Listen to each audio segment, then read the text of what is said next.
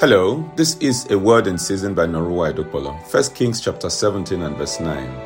Arise, go to Zarephath, which belongs to Sidon, and dwell there. Behold, I have commanded a widow there to feed you.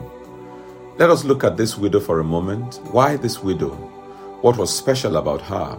We know from what Jesus said in Luke chapter 4, verse 26, that she was not the only widow in Israel at that time. Elijah found the widow gathering sticks. Incidentally, the only other person that was recorded gathering sticks was stoned to death, but not this widow.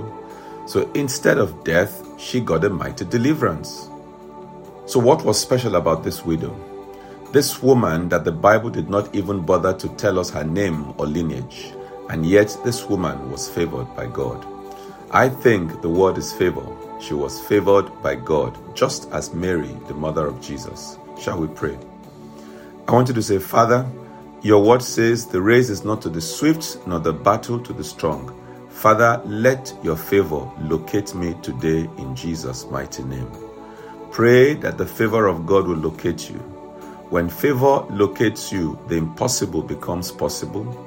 That which you thought was beyond your reach becomes within your reach.